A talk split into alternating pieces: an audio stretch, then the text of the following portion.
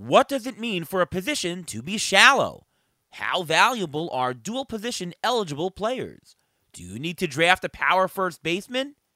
We'll answer these questions along with continuing our position previews with the corner infielders. Mike Gianella of Baseball Prospectus joins us next on Beat the Shift.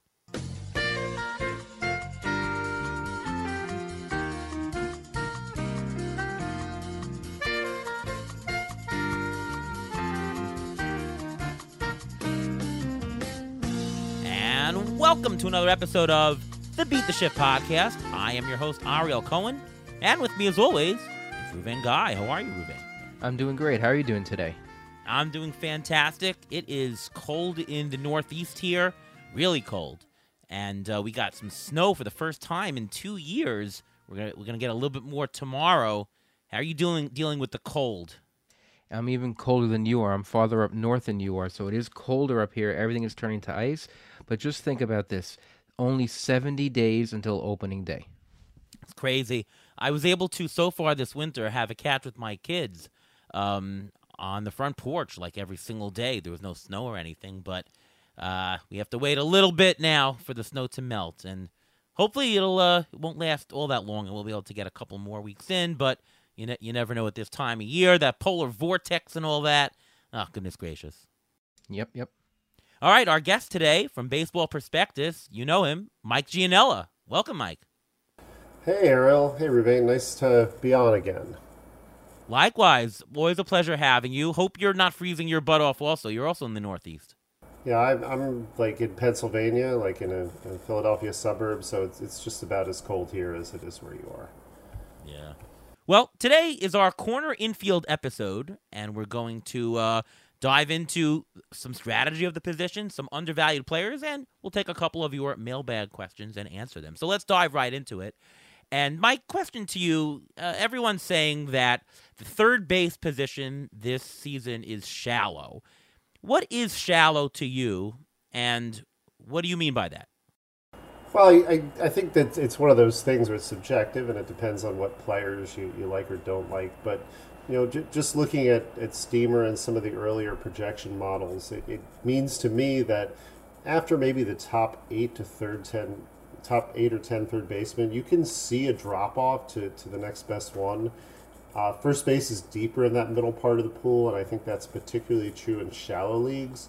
Uh, I, I was looking at NFBC ADP and that means that after in deeper leagues after pick 175 or so, which is Isaac Paredes, that there's really some uncertainty with either younger players um, like uh, like Garcia or like Junior Caminero or some batting average risks in Matt Chapman or Eugenio Suarez.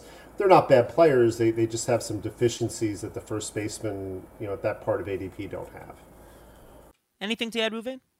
Yeah, it means that you try want to try to avoid getting those bottom guys. So the bottom guys and the th- and third base are not the same level as they are at first base. So you want to try to get a little bit higher up, just so you're able to get that. You know, you don't have to be the shallow. When they say shallow, it means basically you want to avoid the lower ones and try to get some of the higher ones.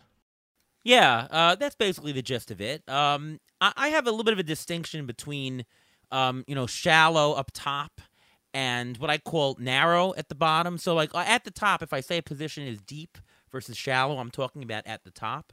But at the bottom, because I think it's important to consider the bottom of the draft, uh, I use the terms wide versus narrow to see if there's a large plethora of talent somewhere that you can get that's equivalent at the bottom or not. I think third base is both shallow and narrow. Um, you know, the question is, you know, w- what does that tell you to do if it's shallow? Does that tell you, Mike, to take somebody at the top? Does that tell you that, well, you know what, a bottom player is a bottom player, whatever, it doesn't matter? I, I mean, I, I was thinking more with the corner infielders, you know, since third and first base often get compared. Uh, so, yeah, for one thing, I, I don't want to wind up with one of these third basemen as my primary third baseman if I can avoid it. Um, but as far as like corner infield goes, I really want to get one of those first basemen. Uh, I think the only way I'd, I'd, opt for one of these lower third basemen if I'm stolen base deficient and really need like steals at this part of the draft, um, I, I, might opt for for Garcia. And same thing, if I feel like I can take an average risk, I, I might take Chapman or Suarez. But I, I just don't I don't like these contingencies. I only feel like, oh, I have to take this because I need this, and I'm giving up this. So that's really the part of the draft I'm zeroing in on, which which means yes to, to your question, Ariel. I, I think that means I'm going to be trying to take one of those top 10 third basemen and, and looking at it that way. Let's talk a little bit about eligibility. Um, you know, for some of the corner infield spots, players can have dual first base, third base eligibility, maybe first base and a middle infield position, maybe first base outfield.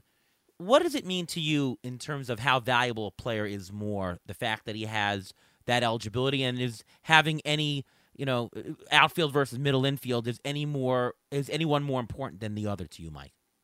Well, it, in some years, yes, but but something I've found interesting looking at the player pool this year is there's only like two players who, who really have a, a lot of impact in terms of their potential or going off of what they did last year. You know, that's Spencer Steer, who has lots of eligibility. He's first base, third base, outfield. And I think in some leagues, he actually is even second base eligible if you use a lower threshold. And then there's um, Cody Bellinger, who, you know, is first base, outfield. Um, so, something that the shift change did that, that really I, I think I didn't see coming it, it's sort of limited a, a, lot of the multi-positional flexibility guys. Or you're, you're, seeing like more second base, shortstop, which is pretty traditional. You're not seeing so much players moving around to all sorts of different positions because I think some teams are valuing defense more. So, you know, it, it matters a, a little bit for sure, but you know, if you're looking at say Jake Cronenworth, for example, I, don't think it really matters that much that he's got first base, middle infield eligibility. He, he's kind of unless you're in an only league, he, he's kind of a fringy player, and, and you're not really focused on that so much. Reuven, what about you? How more, much more valuable is it for you if a player has dual eligibility? Is that something that you look for? Is that like, well, if it's even, I'll just go with the dual eligible player? Like, how, how does it work for you? Well, when I see a player has a first base, third base eligibility, I like that a lot because that gives me more options during the draft. Because in this way, I can say, you know what, if a, if a third baseman can fall in my lap later on that I really like, who's upside and lower down, I'll take it because I can take that gamble because I already have hopefully that third baseman, and it gives me more flexibility that way. As for the outfield guys, there aren't that many outfield um, eligible players also that that go with first base or third base, and if they do, I don't really know if I want to play them at first base. Sometimes I'd, I'd rather play them in the outfield because just like third base we say is shallow, outfield, when you look at the waiver wire later on in the season, you're trying to find something in the outfield, it looks pretty shallow also. So having that flexibility where you can move the players around from first to third to the outfield, I think is the most important. I like it when you, you go to the waiver wire and, you know, when you need a corner infield position, um, you know, if you have a dual eligible player on your bench – then suddenly you don't need a corner. If you have a guy who's eligible corner and middle, well, then you could get either or because you can plug that person in anywhere, right? If, if you have guys on your bench that, that can go anywhere, uh, that l- increases your your player pool from the waiver wire. So for me, it's almost more valuable come waiver wire time, and I like, especially in leagues with shallow benches, to have somebody who can fill that role because this way you only have to use one spot. Like it doesn't really, I don't really value it up top for players who are expensive. Doesn't really do anything. You're playing them anyways. Doesn't really matter. But for players who are low down, who you know you're going to have to rotate, you know there's going to be injuries. It's more valuable to me. So I, I, I don't really have a dollar amount that I do. I mean, I guess I, I once calculated that it's worth about you know, a dollar or two in Roto and Best Ball, it's worth like three or four dollars potentially. I don't really do that. I sort of just mentally make a note. Oh, get somebody on the roster who fits that bill, right? I, I don't add the value to to the dollar amount to the player. I just say I, I want somebody. Does that make sense, Mike? Yeah, I, I think that makes a lot of sense as far as you know, if you play in like a really deep league, like like an NL or AL, that makes perfect sense because you, you really need that flexibility in season, and, and that can really save your save your team. Let's talk general player pool observations this year. Mike, what are you seeing this year as opposed to last year? What is your general observation? You know, what, what general strategy on how you want to play corner infield for these upcoming drafts? So, so starting at first base, um, you know, having Bryce Harper there makes the top of the position stronger. I mean, he gained eligibility during the season, but he wasn't draft eligible last year. Um, but something I'm finding is there's a surprising amount of performance uncertainty and age risk. Like the deeper you go, And I think the biggest surprise at first is the power that used to be automatic is no longer a given. So there's 10, like, if you're using a 20 game threshold, there were 10 first basemen who hit at least 25 home runs last year. That was the lowest total since 2013 at first base. And that's a year where the league as a whole hit about 1,200 fewer, fewer home runs than it did last year. So there's good stats at the position to be sure and good, good players. But that power isn't the given that I, I think some people think it is. Um, third base looks like it gained from a raw counting stats perspective, but this is where the league context matters. You know, and, and last year everything rose.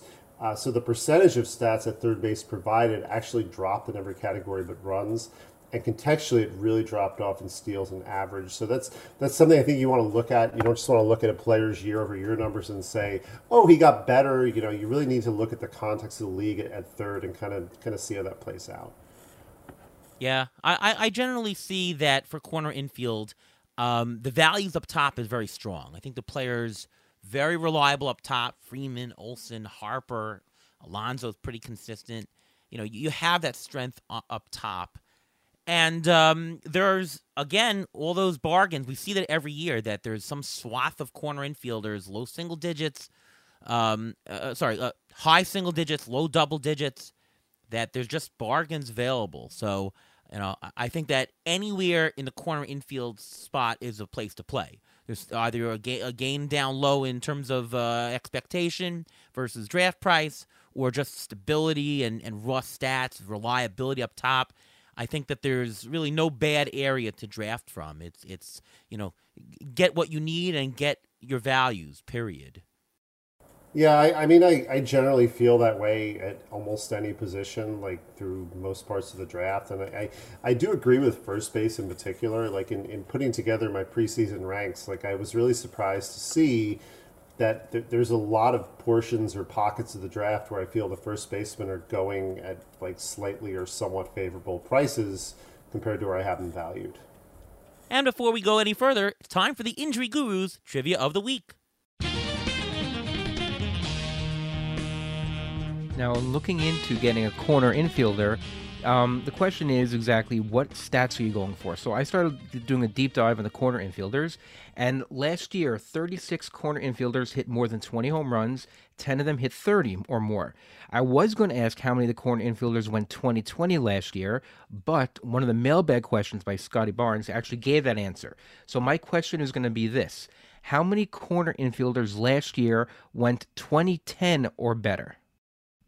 20 home runs, 10 stolen bases. Any guesses?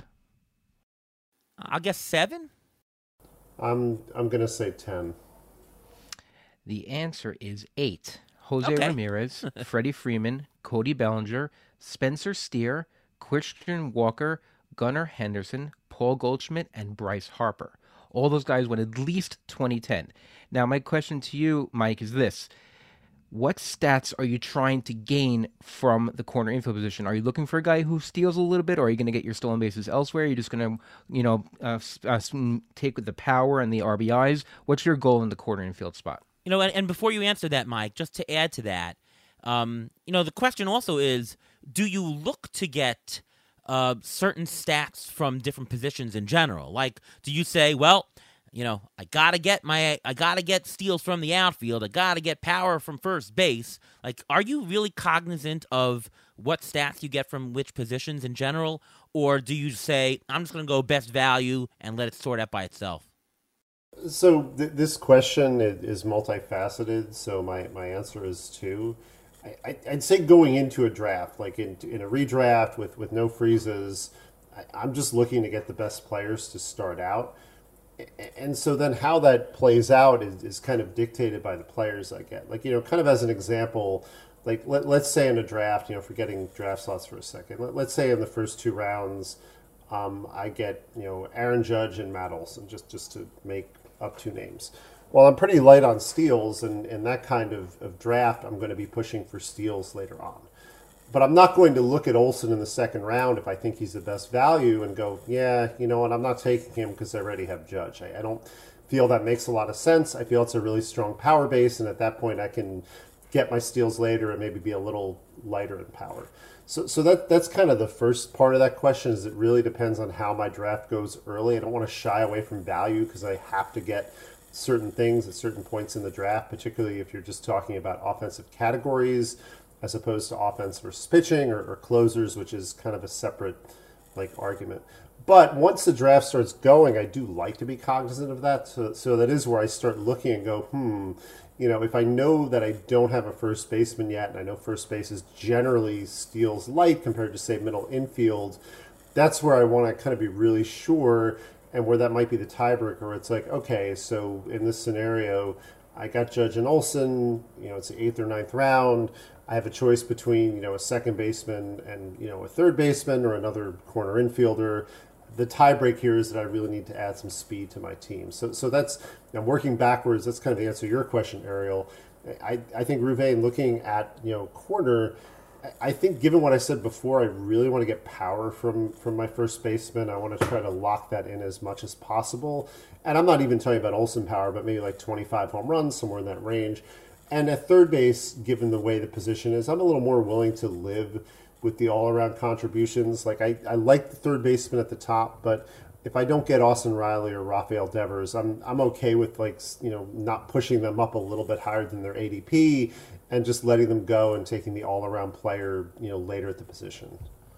Yeah, so I, I I with you on you know you go in and you get best best available value early on, but I, I I'm of the position that you do have to look at the player pool and you have to in your draft prep say I probably need steals a steals guy in the middle infield. Like I can't walk away with none. So, you know, there's going to be X available. I got to get one. I got to get an outfielder that steals. Like I, I, I do feel that you have to do that. You need a first baseman with power. Just knowing that there's more available in one position than the other. Obviously, if you come in the draft and you're you've got great power up top, okay, you can be more flexible later on once the draft unfolds. But I think you do have to prepare a certain way.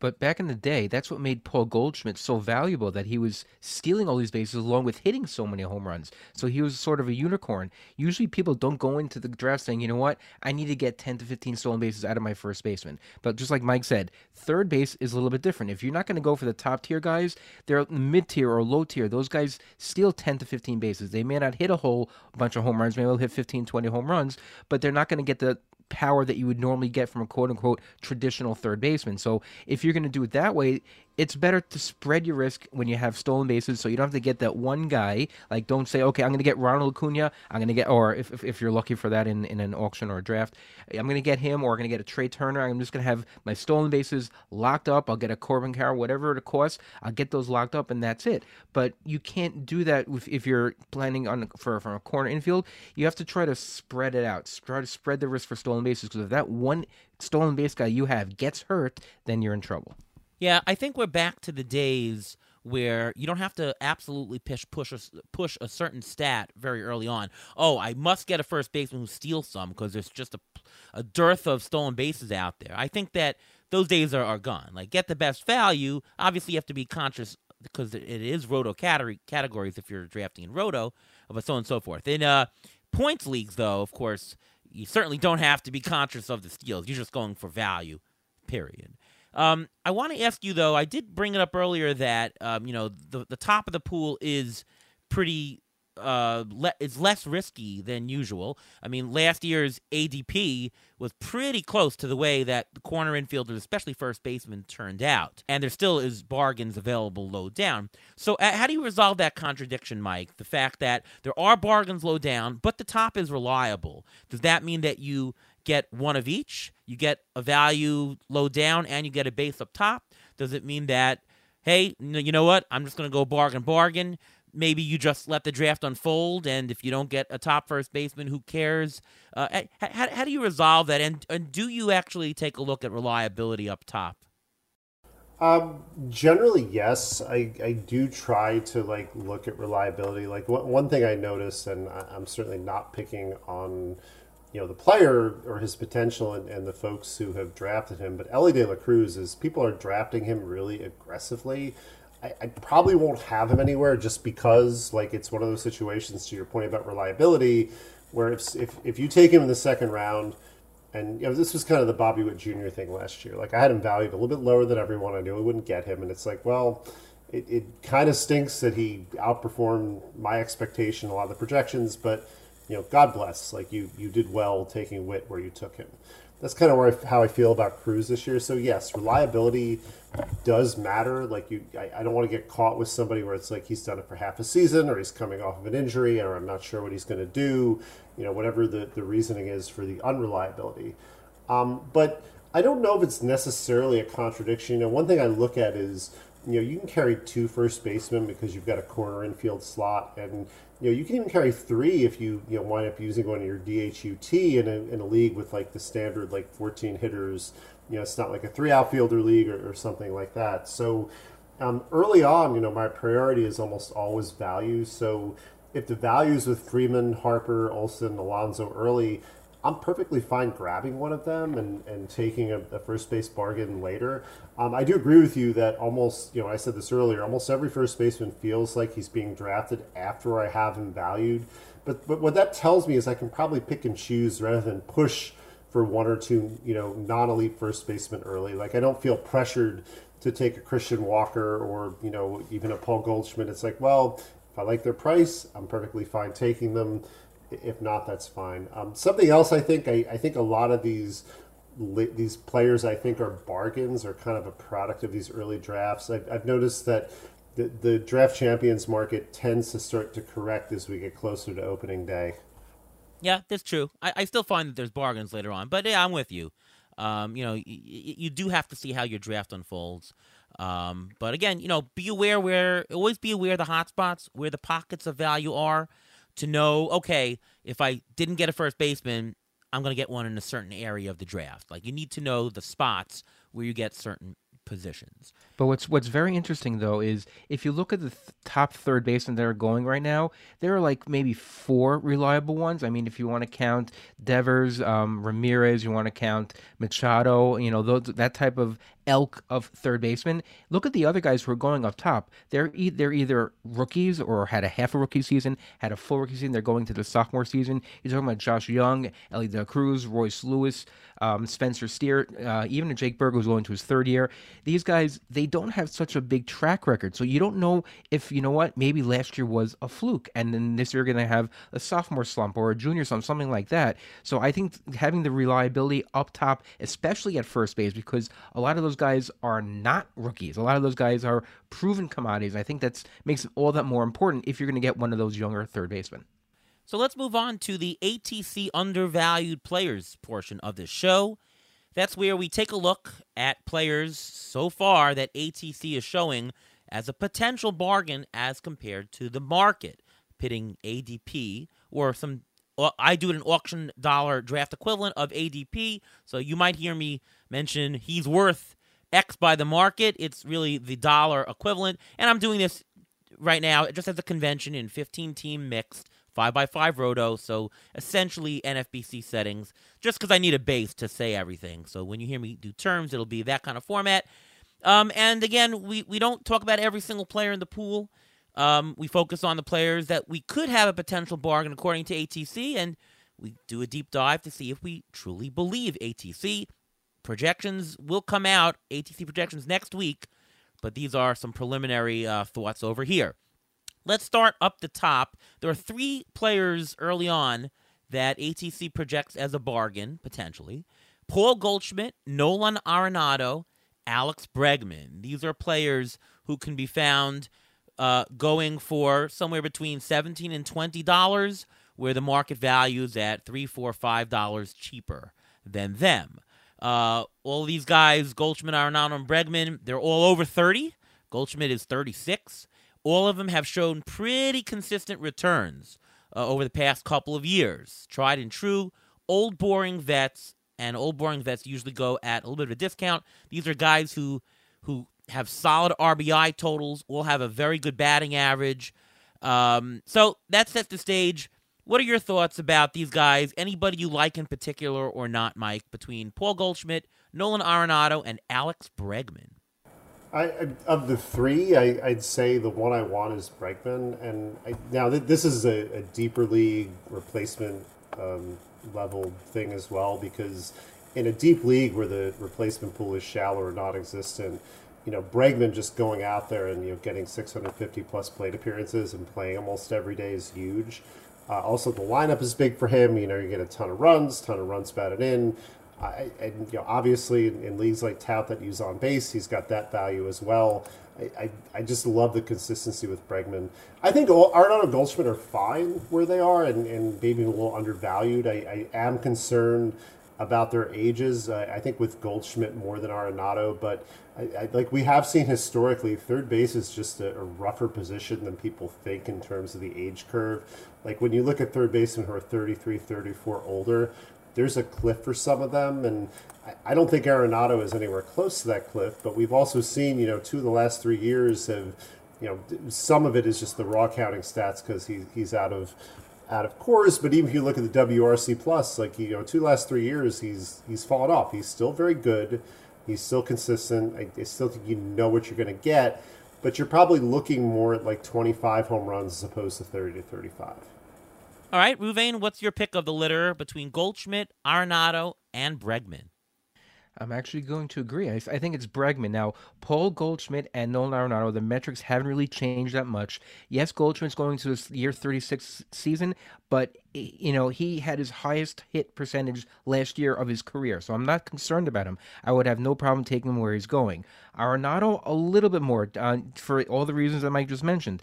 He's he's a third baseman. He shouldn't be playing third base for much longer. And he's a Gold Glove for third baseman. He didn't win it this past year, but look at Ryan Zimmerman. Same thing happened. He was good at third base, but after a while, the body starts to take a beating, and they move him to first. The problem is Paul Goldschmidt's there, so Nolan Arenado will have to continue playing a third for now or DH, whatever it may be.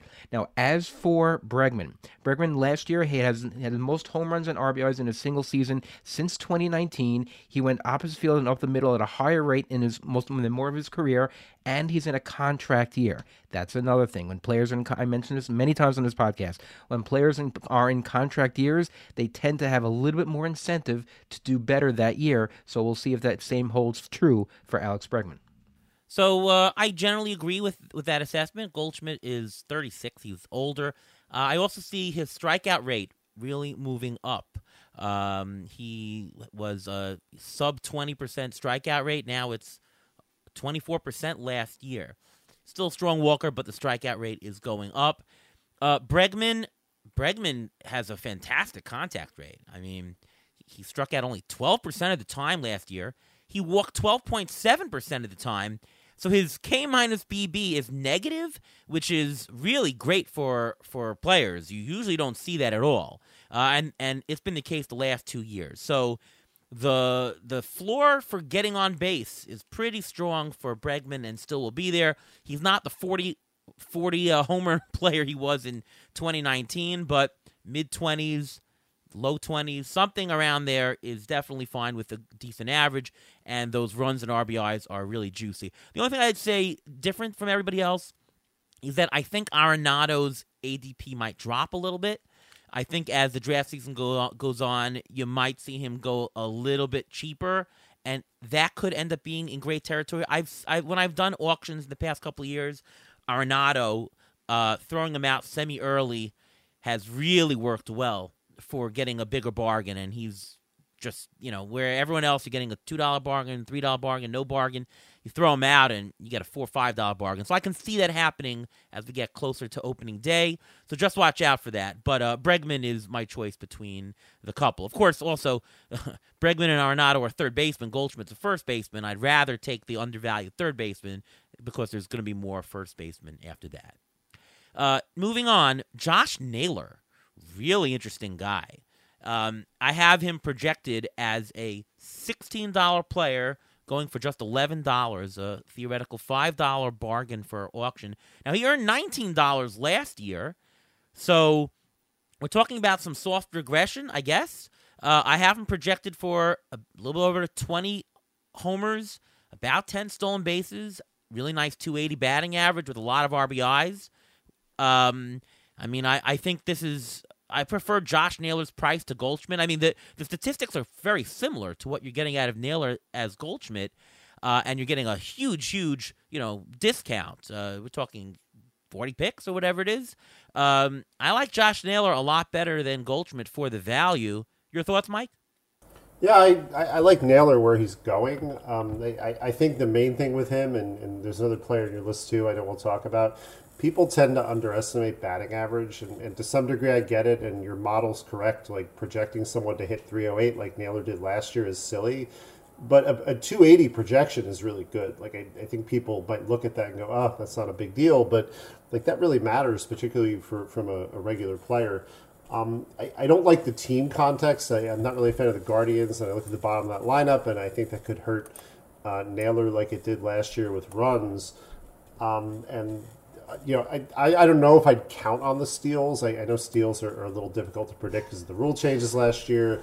Um, I, would probably just based on Naylor's size, I'd, I'd, maybe look more at like five to six than ten. But you know, otherwise, yeah, I, I think he's a he's a fine player. Uh, the the playing time should go up next year as well. So yeah, he, he looks like a bit of a bargain to me. I, I think people are looking at the line last year and not the plate appearances, thinking, oh, you know, 17 home runs, 10 steals, big deal. But yeah, he's he's a solid all around contributor. Yeah, I mean, sure, maybe he only gets seven stolen bases as opposed to nine that I'm projecting, but I mean, he's a five dollar bargain here. And by the way, as far as run production, he only had 50 runs, but he had 97 RBIs. So he is showing stuff. He should hit in the middle of the lineup. Um, Cleveland hopefully will be better last year. I mean, uh, Jose Ramirez suffered from that. His run production numbers were down last year. I think that was fluky. I think they'll be back to more regular levels this year. Reuven, do you uh, also like Josh Naylor? I do. I'm not in. I'm not in love with him. I, I, I wouldn't. Don't think I'll have him on many of my teams just because I'm not a huge fan of him. But he has a lot of upside. I, he, will. He's been very good last his first two years, his first full two seasons. They were looking almost exactly the same. He had a, a difference of three at bats, and the stats have basically improved a little bit. His walk rate improved, his K rate improved. The 300 batting average, obviously, you can't bank on because he did have his BABIP was 30 points over his career average, so not great. But I don't know if I want him as my first baseman. I don't know if I I wouldn't have a problem play, having my corner, but I don't know if having him as my first baseman. That's probably where I'd have him. Next up is Yandy Diaz. Yandy Diaz was last year's most undervalued player according to the ATC projections as compared to the market and that turned to be absolutely true. He was one of the most profitable players in general. He had $26 of return value, which is well beyond what, what I projected. But uh, you know, doesn't really matter. You know, it never really matters exactly how high somebody goes, uh, as long as they have they gain, right? If if you buy somebody and they're gaining profit, you win. And you realize all the upside, right? It didn't matter if ATC projected $18, $54 from Yandy Diaz, whatever projected, you still realized all the upside. Um, well, I'm showing some regression. He's not a 330 hitter. I have him as a almost 300 hitter, uh, which he's done a couple years in a row. Um, I'm also showing near 90 runs, near 70 RBIs, against soft regression from last year. He's a $15 player going for about $11.5, so a couple bucks discount. Uh, even two years ago, he was a $13 player. So beating an $11 projection, I think, is really, really probable for him. He has got a very high floor in terms of getting on base because that strikeout rate is unbelievable and he walks a lot. Um, and he's going to lead off a lot for the Rays. So I kind of think it's a sure profit, even if it's a small profit.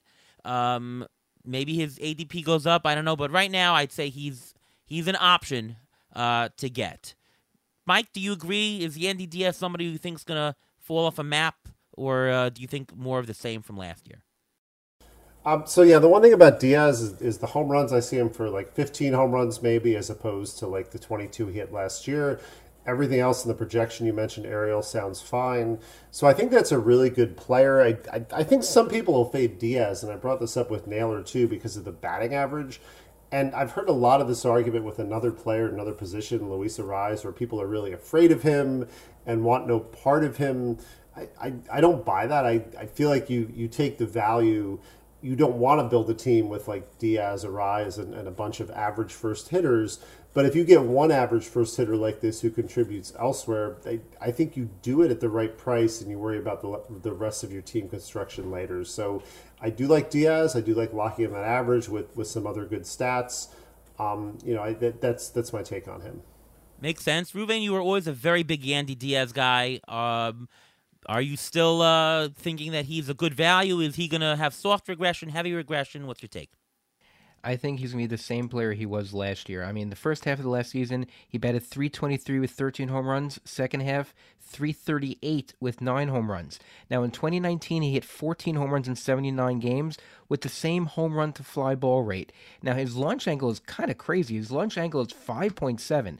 So, that for, for all of last year, which is just crazy to think that he hit 22 home runs just with that. If he changes that a little bit or increases his home run to fly ball rate, his home run total can even be higher. So there's a possibility that you're not just getting the average, but you're getting some getting some power, even the 20 home runs, just like he did last year. Reuven, let's go back to you on this next player. Jake Burger really came on strong last year, hitting 34 homers, 80 RBIs. He was a $17 player. Right now, ATC has a $13 valuation, going for a market equivalent of $9, so it's a $4 potential bargain. Any interest in Jake Burger? Yes, there is interest in him, but I'm a little bit concerned because of some some things. First of all, he pulls the ball a lot. Almost 50% of the time he pulls the ball. But when I was look, doing a deep dive, his home run to fly ball rate last year was 25.4. So I have a bonus trivia question for you now. There were only 3 players in all of Major League Baseball who had a higher home run to fly ball rate than Jake Burger last year. Can you name the 3 players? Pete Alonso? No. I, I have no idea. I mean, I'd just be guessing. Shohei Ohtani, Matt Olson, and Kyle Schwarber. Okay. Those Yeah. were the only three players that had. I I would have said Schwarber next. Yeah. That was the only three players that had a higher home run to fly ball rate, which is just crazy to think of. Is that sustainable? Probably not. Is he playing in a hitter friendly park? Well, he wasn't playing in a hitter friendly park when he was traded from the White Sox, so he's he's you know that's that shouldn't matter. But that home run to fly ball rate, I don't think that's sustainable.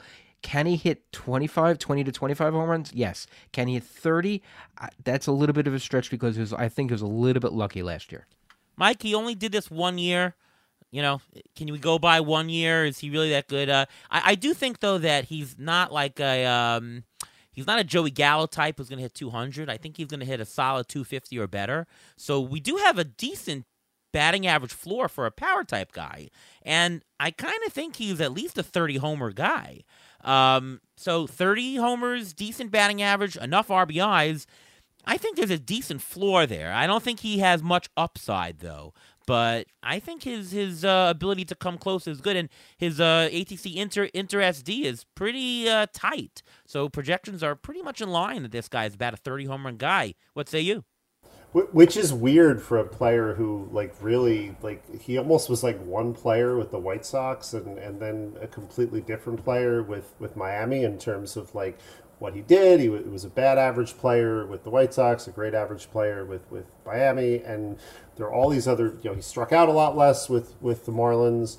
I, I, I believe, but I also, it, like, to me, the breakout looked real. I just want to be cautious about overpaying based on those two months with the Marlins because I, I, I think that that elevated him to a level I don't expect. I, I'm kind of expecting maybe 240. I agree with you. He's not a Joey Gallo type, but I also see some batting average slippage coming. Um, and, and I'm probably looking at like 25 to 30 home runs. So I'm probably more with Reuven on this one where I like Burger, but I, I'm not expecting a step to another level. And I, I could see a little bit of regression coming this year as well. Well, the market is projecting him down, and at third baseman, he's going in the 11th, late in the 11th round. Uh, even if you, you know, you take your statistics, he's still a slight bargain. So, you know, I think it's, I think it's more safe than you think. But yeah, you're right. I'm not super, super thrilled by him. Uh, but again, it's third base with a lot of power, middle of the draft. That's not not the worst thing. And uh, if your team really needs a little boost of power and you have enough average, I think it's an okay buy. Um, next guy, Alec Bohm, who was on this list last year. Well, he was a $19 player last year. He was a $16 player the year before. I'm projecting a little bit of regression down to a $13 player. Um, I mean, he's only going for eight. He's also going in that 11th round, same same area as Jake Burger. I kind of like him a lot better than Burger. That batting average is superb. He's hit over 274 two years in a row. Um, his power, I think he could be a 20 home run guy again, but I'm projecting soft regression to 17. The RBIs are going to be really high because he plays in a good park, in a very good lineup. I don't see really much dink here. And look at his contact rate 15%. Uh, sorry, strikeout rate 15%, 85% contact rate. That's pretty good for a high floor. I think Alec Bohm is very interesting. Uh, I like him better than Jake Burger, and uh, he qualifies at first and third if that means anything to people. Um, what's your take, Mike? Alec Bohm, any interest? Yeah, I, I actually like Bohm a lot. Now, there, there's something interesting about him, though. In, in the last part of the season, last couple months, uh, he actually changed his approach. He actually was was trying to hit for more power, and, he did relative to kind of what he's he's done in the past. And you know, I'm not suggesting he's going to go out and hit 35 to 40 home runs, but I think he could take another step forward in power based on what he did. Um, it, it, might come with a bit of a loss of that batting average, which you were talking about. But what's really interesting is that you know even though he hit like 10 home runs in his last like 230 plate appearances or so, his strikeout rate was 13%. So it, when I say he sold out for power, it's not like he was swinging at everything. I think he was making a he had a concentrated approach where he's trying to hit home runs, you know, take advantage of the park he plays in. Um, so yeah, I, I like Bohm a lot. You know, another thing I like about him, you know, it, it's something. It's kind of an old chestnut. It's that age. You know, 26 with experience. Now, you know, Bohm will be 27, but I, I, think some people look at what he did the first couple years and thought, oh, you know, this is who he is. He's experienced, but you know, players take steps forward, and I, I see another step forward for Bohm. Uh, to your point, you know, great park, you know, great team context. I, I think there's a lot to like here, and even if he just goes out and does what he did last year, regresses a little, you are right. There, there's there's a bargain still to be had in Bohm. I mean, he's he's a he was almost a twenty dollar player last year, and you're getting him under eight uh, about eight dollars. I mean, if even if he stays the same, regresses a little, it's a huge profit. And you're right, I, I could see some some growth. So I think there's a lot more upside, and I think the probability of him beating his draft price as it currently sits is high. Um, Reuven, uh, we've talked about Bohm. He was on our list last year. Um, we liked him. We had him in a couple leagues. Do you share uh, share my sentiment? I think he's one of the guys I like the most on this list based on where he's going. Now he had a career low in BABIP last year, and he and he was tied for the third most grounded into double plays last year. But that together with his walk rate staying the same, his K rate has gone down almost every year. I think there is room for improvement. Just think about that. He grounded into 23 double plays last year. If those balls get through the infield and he has hits instead, his numbers would be so much higher and, and his price would be so much more inflated. So I like him where he is, and I want him to stay there because I want him. Here comes the biggest projected corner infield versus market on on that I have here. Nate Lowe. Nate Lowe was a $15 player last year with 89 runs, 82 RBI, 17 homers. The year before that, he was a $24 player when he hit 27 homers and batted over 300. And I'm projecting him somewhere in between $12.5 player. Um, I mean, the, the value regresses, but the homers stay about there. Soft regression on on the runs and RBIs. He's going at pick 209, the 14th round. Uh, that's a huge, huge, huge bargain. Um, essentially, it's very close to what you're getting out of Alec Bohm, who I like, and you're getting 40 picks later than than even Bohm. Um, sure, he doesn't have that contact rate that Bohm does, but again, you're you're saving 40 picks for him. I, I mean, I, I I think that this value is he's been a $13 player more the last three years in a row, and he's going for just five. I mean, this is a market that's completely completely mispricing him. Am, am, I off here, Mike? I mean, isn't he totally mispriced by the market? And by the way, he has amazing risk factors. His his he has what I call triple risk uh, metrics, where his, his he's the projections are tight. It's actually negatively skewed, so there's if any, there's one projection that's low, so you can forget that. And he's somewhat spread pretty well in, in the categories all around. So what am I missing here, Mike? Well, so th- this is what's funny about a player like Lowe. I, I, I don't think you're missing anything. I, I think what people are doing is they're they're looking too much of 2022. They're they're saying, "Oh, that was a great year. He fell off," and they're like, "Well, you know, if he if he does that again in 2020, if he repeats 2023." he's a disappointment. I, I think similarly to Bohm, what's happening, people are overemphasizing one category, and that category is home runs. They're looking at corner infield and they're going, oh, if this player isn't going to come close to hitting 30 home runs, I don't want any part of him. I think the other piece of it too is that what what's happening that there's people are slotting in their drafts or, or, they're tiering and they're saying, okay, I need my first baseman. You know, I, I need my you know pitcher. I need this. I need that. And so when everybody has their first baseman, you know, they're looking at, at Lowe and you know they're they're kind of slotting through here, going, okay, I have my first baseman. I can wait on my corner infielder. So I, think that's a lot of what's happening. Pe- people are just kind of saying, okay, I have what I need, and they're afraid to either stretch for Lowe as their first baseman or Adam is a corner infielder. I don't really have a problem if the values are on Lowe and I already have a first baseman. I alluded to this before, taking him and going, okay, he's my corner infielder.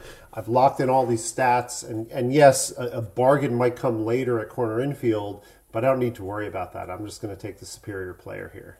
I mean, when when you're looking at this though before the draft starts, that you have a potential bargain because whatever people are just you know doing their thing.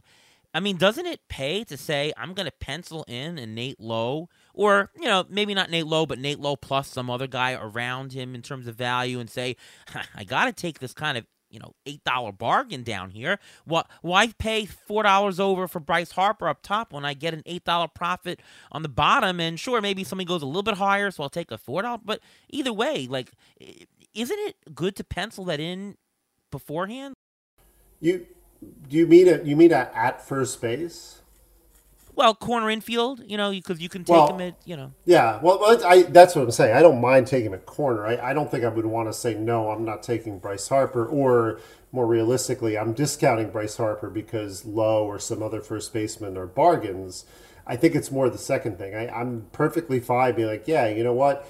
Um, it, it's pick 185, for example, and, and I think you said Lowe's going outside the top 200. I'm fine taking Lowe with that pick or whatever, you know, that, that round and and saying, yeah, I already have a first baseman, but who cares? Like he's a bargain, and I'm going to take the bargain here. Okay, Reuven, you agree on Lowe? What, what what are you doing with with these bargains that I'm bringing up?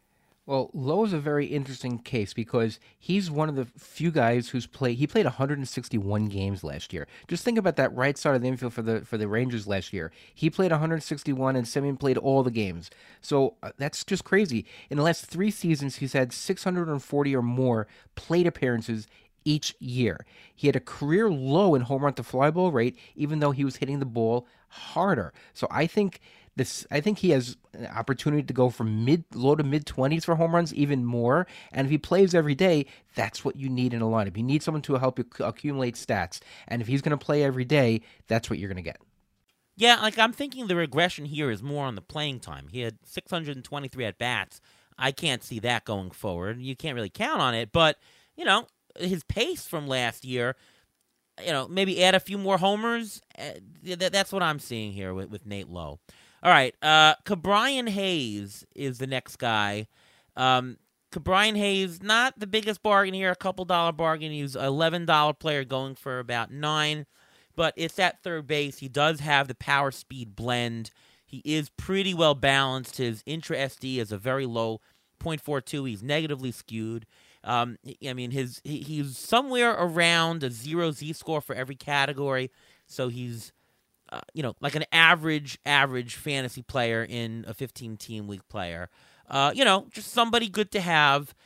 Not a huge fan. I think his batting average has been all over the place. I think he's on a bad team, so uh, RBI total could be capped. You know, uh, if he drops lower down and I didn't get one of my nice third basemen that I liked, sure. So I'm not really looking at him. Um, you know, he's not a disappointment for me, but I, I, am really not thrilled by Brian Hayes, even though he's a $2 bargain. Uh, Reuven, I'll ask you first on him. Any interest in Brian Hayes for this year as an undervalued player?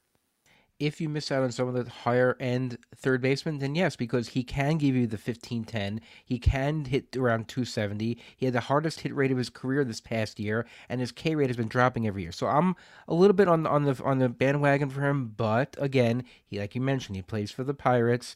Um, he, he, he was battling, a, a, I, be, I believe it was a wrist and elbow injury and an arm injury um, the end of not this past year, but the year before, and that may have uh, contribute a little bit. So he may still have some stuff going on that we didn't know about in the beginning of the season. So it is possible that if he bulks up, because that's what they do when people when the players tend to get older, they tend to bulk up. He's only 26, so if he bulks up a little bit more, you may see even more power out of him.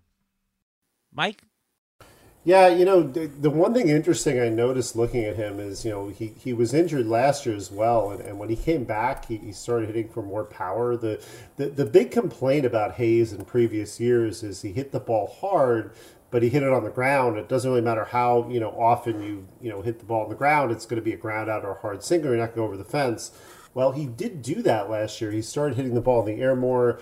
Uh, there was some improvement in the second half. I, you know, just like with Burger, I don't want to put, you know, hang my hat too much, too much on that, but it's something to look at. Um, you know, the one thing about Hayes though that I that I guess I'm wary of is because he's such a great real life player, meaning you know defensively, it doesn't really matter to the Pirates if he hits for a ton of power or not in terms of his lineup viability. He's going to stay in the lineup, so I, I, hope he tops 20 home runs. It's just not necessarily something I want to count on. So I think I'm with the both of you. Like I, I'm, I'm fine with Hayes. Like I, I like him at the price, but I'm not looking at him like, wow, I've, I've got to you know stretch for him and take him around earlier. He, he's a big bargain. Next two players I'll do together: Andrew Vaughn and Ryan Mountcastle. These have similar metrics to uh, Nate Lowe, so it's a similar profile. They're a little bit less expensive, a little bit projected low, uh, lower than him. We're talking about a five, six dollar bargain, so they're eleven dollar players, 10 11 dollar players going for you know three, four dollars or so. Um, anybody that you like over the other between uh, Mountcastle and Andrew Vaughn? Um, well, based on you know ADP and context, I, I like Vaughn better. Like I, I actually like Mountcastle as a player better. But if we're talking fantasy, you know, Vaughn to me is just an example of, of the market fading him way too much. And I think it's because the prospect sheen has, has worn off. You know, he, he doesn't look like much. He's you know only hit 20 home more than 20 runs once. It was last year. But even if that's what he is, like this, this to me is just way too much of a fade. He's going to play. He's on a bad team. Yes, I know that hurts his counting stats, but they're even if he is just like a half win player, they're they're not going to bench him on the White Sox. He, he's just going way too cheaply because he's a real life like, prospect disappointment. Uh, as far as Mountcastle, I, I'd like him better if he was on a bad team, unlike the Orioles, where I knew he'd get 600 plate appearances, some of my worry with him is he gets squeezed a little bit.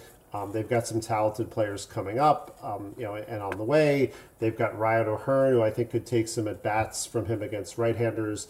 Um, he's also penciled in as a DH, but they're going to use Adley Rutschman there. Like that, that's one catcher who, you know, we saw it last year. We're going to see it this year. He's going to get his reps in at DH. So that's my worry with Mountcastle is, is kind of the playing time. I think that he it's not hard to see him getting squeezed if he doesn't perform.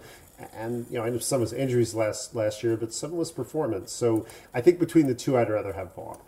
Yeah, that's good analysis. I really have not much more to add. I, I agree with that. Any anything to add, Reuven? Yeah, first of all, Vaughn is the youngest guy we've mentioned so far, so he only has room to improve. I see he has, still has room to improve. His home run to fly rate has steadily increased, and his launch angle has increased as well. But Ryan Mountcastle played with some issues last year. He did deal, deal with vertigo by midseason, and he was a slump before he went on the IL. When he came back, after that was taken care of, the second half of the season, he batted 322, seven homers, 28 RBIs in 54 games. But I took a look at the spray chart from Mountcastle from this year to prior years in Camden Yards they changed the fences a little bit. And just by the naked eye, I noticed that Mountcastle did lose a few, more than a handful of home runs because of the new dimensions in the stadium. So when you know when you talk about um, how, whether the stadium's changed people or not, for Mountcastle, I think it did. Um, if uh, if he was in a different home park or they changed the dimensions again to back to where they were, then maybe I'd, I'd t- say Ryan Mountcastle. But I think Andrew Vaughn, especially um, as he gets old, older and bigger, I think Vaughn is, is going to be the better player. Yeah, good point about the ballpark. Some of those old numbers of Mountcastle really are inflated because of the park. Last two at the bottom that are ATC bargains Jose Abreu, old boring vet, still coming up, and Ty France, who really had a bad year last year. I can't tell if it was injuries, who knows. Um, but he really fell off. He was like a low teens player, and he turned to seven dollar value. But he's his ADP is in the twenty second round. We're talking about a buck. So Ty France, you know, he was a seven dollar player last year. Upside is fifteen dollars maybe for a buck. Um, any interest, Mike, in uh, Jose Abreu or Ty France? Well, I, I mean, Abreu's fine at the price. You know, he's 37 in you know a few days. I, I think you're probably looking at 15 to 20 home runs. The average should pop up to like 260. Um, I, I, know he said last year the issue was his back, but you know, again, he's going to be 37. I, I just kind of worry that he's at an age where injuries could take some time or sap performance like now and again. I, I think contextually, I just love the fact that he's in Houston and you know the runs in the RBI should be there. You know, with France, I, I get it. You know, he's cheap, he's a starter. Um, but there was a note from your, your, your Fangraphs colleague Jeff Zimmerman's Mining the News about you know France himself saying like that he hasn't had his swing for the last year and a half and doesn't know why, and that just kind of makes me nervous. It's like okay, well, yes, he could go out and be the boring accumulator where he hits ten to fifteen home runs, you know, and bats two fifty. I, feel like this isn't really a matter of bargain or not bargain. Yes, if he starts, he's obviously going to be a bargain it's just the idea. I don't want to be in a position where it's like June first and it's like, ah, I've, I've taken two really boring blah months of Ty France where I could have been looking to be improving at this position or, or doing something else. So I I just rather either pass on France or, or, take him on reserve, and I think that's why he's going so late. I, I think he's going so late because he very well could be this bad if if Ty France himself is like, well, I've, I've been bad and I, I don't know why. Um, I actually like France better uh, because he's a dollar. Uh, I mean, they're they're all very low, and so I think the upside goes to France here. I know Jose Abreu has been a twenty dollar player very consistently. I mean, he had a forty dollar year in the in the COVID year, but um, you know, he's thirty seven.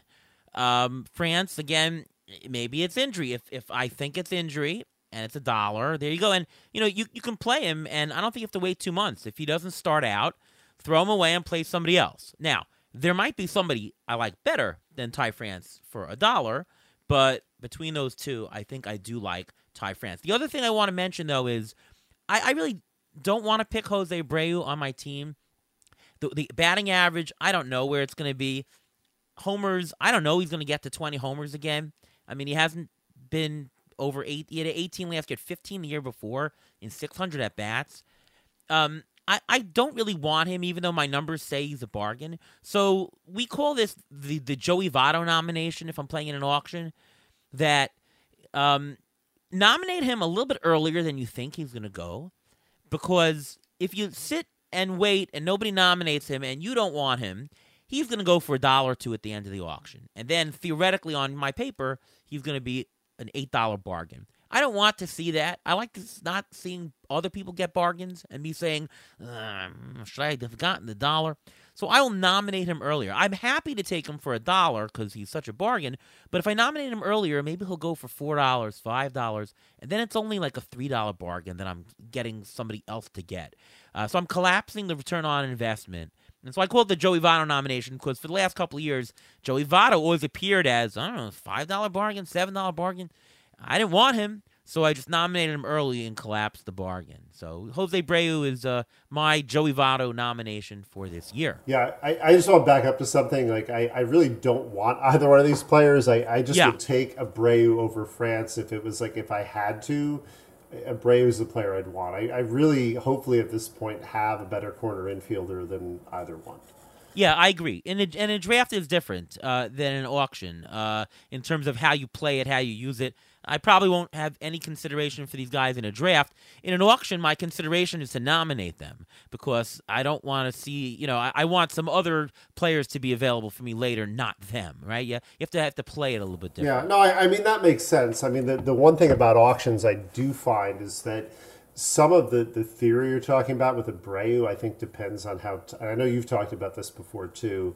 Is like how tight or loose the auction is like like in a looser auction where there's potentially going to be multiple players like Abreu at the end, like if there was a lot of heavy spending on the top players early, I don't know if I necessarily want to nominate Abreu because I just know like one, I could get stuck with him for a buck in an auction where there's a bunch of like bargains at the end, and it's like, hmm, do I really want to want to do that? But if it's a tighter auction, I agree with what you're saying, which is yeah, sure, like throw him out for a buck. If I get them for a buck and I have him, you know, valued at four or five, that's great. You know, people are being too conservative and they're afraid because like, ooh, I don't want to get stuck with a Abreu. But it's like, yeah, but you know, the end of this auction is going to go. It's a tight auction you're not going to get a better bargain than Bray at the end, and you should have said two, or you know, you should have thrown him out yourself at one, like for sure. Yeah, and it matters the league size because in an AL only league, I'll gladly take a Abreu for a dollar. You know, um, and in a ten team mixed league, I'm not nominating him, right? So it really matters the size of, of when you do it. Well, I, I wouldn't I wouldn't even nominate Abreu. I don't want him at all. He's turning 37 the end of this month. He had a career low, and he, he he's his BABIP last year was 50 points below his career average. His exit velocity last year on batted balls was at a career low. He's 37, and all these uh, all these things are trending down. I don't want anything to do with him. I don't think I want anything to do with Ty France either. He's hitting the ball hard, but his home run to fly ball rate was last year was seven. He was hitting more infield pop ups, and I mentioned before about the uh, ground into double plays about Alec Bohm. Number two on the list was Ty France, only behind Carlos Correa. So I, I don't know if I don't want either of these guys, but I think I'll be a little more comfortable with Ty France, only because I think I'll be more comfortable cutting bait with Ty France sooner than I would with Jose Abreu. Okay, a couple of quick mailbag questions. We mentioned before, Scotty Barnes asks Freeman, Bellinger, and J Ram were the only three corner infielders with 20 homers and 20 stolen bases in 2023. How many corners do you project to do that in 2024? And who ATC projections right now have two with 2020? It's J Ram and Elly De La Cruz projected for 2020. If I want to go to 15 15, then you can add two more guys Freeman and Cody Bellinger. Interesting. Um, Chris asks, What do you guys think about the first base position in an AL only league? It seems remarkably thin at the top of the ranks, and I don't put any stock in the ranks I'm seeing. Is uh, so that's question one he has. Um, yeah, it AL only first base really really thin. I mean, Vlad Jr. is probably the best guy, and then is it like Josh Naylor and Yandy Diaz? What are you seeing, Mike, in an AL only league? Well, I, I kind of agree, although I, I, would say like two players I like for growth this year are Triston Casas and Spencer Torkelson. Uh, my colleague Robert Orr had a, had a great column in August about Torkelson's growth and what he was doing, and of course, you know, Robert's so good that Torkelson went out and actually like did the things that Robert Orr was talking about. So I think we could see, you know, an improvement on Torque, particularly in the batting average because of some of the approach things he's done. You know, on Casas, I'm a little bit worried about his shoulder, you know, injury late in the season, but a lot of his numbers are dragged down by a bad April. So yeah, like first base is thin, but those two players I think you know should make things better. And even Vinny Pasquantino, no, I don't think he's going to, you know, be as lofty as some of the expectations we're heading into 2023. But if he's healthy, he's going to give the position some additional depth. Yeah, and the second question is: uh, Is Vlad Jr better than Vinny P in a Roto League. Reuven, I have yes. to think that Vlad Jr. is better than Vinny yes, P. Yes, and, and to answer the first part of the question a little bit more, this is where Ryan Mountcastle and Andrew Vaughn would play, and I think I'd be pretty comfortable getting one of those guys than overpaying for like a Vinny P or something, or another player like that at first. Of course, Vinny Pasquantino was on the 100th episode of the Beat the Shift podcast here, so we're we're rooting for Vinny, right? We're Vinny fans here. Yes, um, there you go. Uh, Michael Smith, speaking of Torkelson, I think you answered already. Does Torkelson take another step up? And you say yes. Now, the only thing I'd say, though, is that um, he did have 600 at bats last year, Torkelson. So I think the counting stats, especially the run production stats, I think that's at the max. Whether he can hit for a little bit more power or average, that's another story. But I think the run production stuff is going to be capped. Do you agree? I mean, probably, and I think some of that is you know the plate appearances, but but also the, the team context. Like they they've got a few more younger players like up on the way, but it's not like they've they've made a bunch of big free agent additions. So yeah, that that's where I kind of see his problem as far as improving those counting stats. And his other question, uh, I think this is an obvious one: Is Jose Ramirez still a top five third baseman? Uh, yes. I mean, no Am question. I missing something here? No, no question. I, yeah, unless there's like an injury I don't know about, which there isn't. Yeah, he, he's. I mean, he's probably the top because of those steals. Like he's probably the top third baseman. Yeah, definitely. All right, Reuven injury update. What's uh, what, what are we doing with the corners here? What's uh, what's the injury updates for the offseason? Okay, so since we mentioned Vinny Pasquantino, let's start with him. He had shoulder surgery for a torn labrum in his right shoulder this past June. He's shown videos already. He's doing BP. He should be a full go when it comes to spring training. Another guy who had shoulder surgery, Jose Miranda. He had shoulder surgery in September. He should he began hitting already in beginning of December, so he should be good to go for spring training as well. Luis Rengifo, this is going even lower down. He's also first base eligible. He also went had and had surgery for his left shoulder to repair a biceps tendon, tendon tear. He was diagnosed with this injury early in September, and he she is ex- also expected to be ready for spring training. Other guys recovering from injuries: Alex Kirilloff. He had a shoulder injury. He did. He also had shoulder surgery. Since a lot of corner fielders had shoulder surgery, no labrum tear was seen during the surgery, so it was just a cleanup. The surgery was done in October, and he should be ready for a full recovery by spring training. And Noelvi Marte, he's also third base eligible. Um, he, suffered, he suffered a strained hamstring while playing in the Dominican League this year. Um, this happened in early December. He stopped the winter ball, and he should be good to go when it comes to spring training. Alex Kirilloff, he's a guy who just never can stay healthy. What is his promise. Um, Mike, are you any interested in Alex Kirilloff for this year? I'm I'm not because I just don't want to roster a guy who I think's just going to be injured all year. Yeah, I mean the the paradox with Kirilloff is that in if he were a little better, I'd kind of like him in a shallower league as somebody to take a chance on. But he's not even that good, so it's just not really worth taking him in the last round in that kind of league and being like, oh, I hope he breaks out. And then in a deeper league, it's just that risk of like, yeah, I, I don't really want to like take him and then have to like suffer through injuries and like wait for him to come back. So yeah, like probably not. Like he, he's somebody I, I maybe could see winding up in my like UT slot or on reserve if I have a lot of reserve slots, but that's about it. Yep, agree. Well, Mike, this has been a really great show. Uh, so many people that we went through, good strategy. Always have a blast when you're on. So thank you so much for coming. And um, why don't you tell the audience where we can read your stuff, listen to you, and all things Mike Gianella?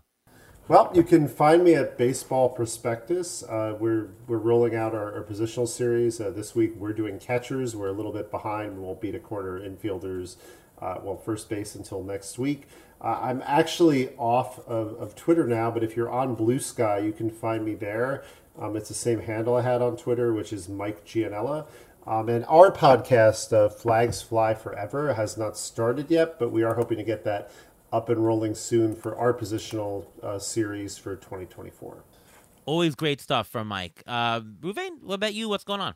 You can follow me on Twitter, X, whatever you want to call it, at MLB Injury Guru, where I tweet out the injury updates as they come, which they should be coming more as the season gets closer and closer.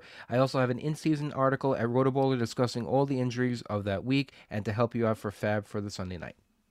Well, we're just a few days away from ATC projections hitting Fangraphs, and many other places that we'll tell you about next week. Just a couple days. Um, yeah, it's going to be a great, great draft season. Um, I'll send out a couple of teasers of ATC stats, so uh, those are always fun to do. So check them out. I'm on Twitter at ATCNY. I write for Fangraphs, Rotoballer. ATC projections will be on multiple sites, which you'll hear about. And of course, we've got the Beat the Shift podcast presented by Fangraphs, where you can listen to us every week and even twice a week sometimes during draft season. So we get you the most information and we have a great time doing it. All right, once again, thank you so much to Mike Gianella for coming on the show and from all of us here at Beat the Shift. We'll see you next time.